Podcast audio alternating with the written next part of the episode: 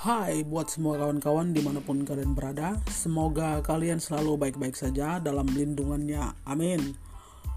Oke langsung saja saya akan memperkenalkan diri saya. Nama saya Delvina Putri. Saya biasa dipanggil Puput. Di sini saya akan menceritakan tentang kisah hidup saya yang saya jalani di tanah rantau.